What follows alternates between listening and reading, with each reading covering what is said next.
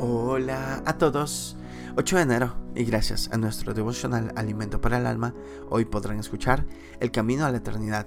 Lectura sugerida del Salmo capítulo 48.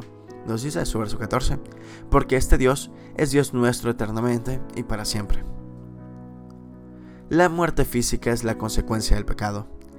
Es el postrer enemigo y se puede explicar como el cese de las funciones del corazón y de los pulmones.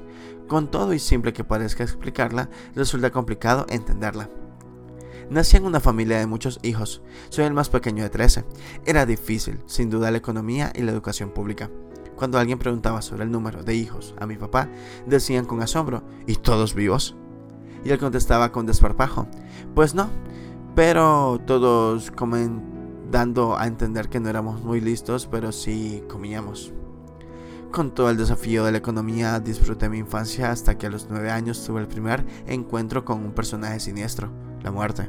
Por primera vez experimentamos el dolor, el sufrimiento y llanto brotó de mis ojos como fuente. Mi padre murió. Con los años vinieron otras experiencias igual de dolorosas porque nunca nos acostumbramos a ver partir de este mundo a los que amamos. Todos han dejado un vacío y una melancolía que solo la presencia del dador de la vida, Dios el Todopoderoso, ha podido llenar con su presencia, su bendita palabra como la escrita en el Salmo de hoy. Porque este Dios es Dios nuestro eternamente y para siempre. Él nos guiará aún más allá de la muerte. Ante el sufrimiento y el dolor de la separación física, nos queda el consuelo y la esperanza que con la muerte no se acaba todo y que si Dios nos guía habrá algo mejor en los cielos devocional escrito por José Castro Ordaz en México.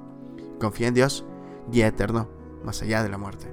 Muchas gracias por escuchar.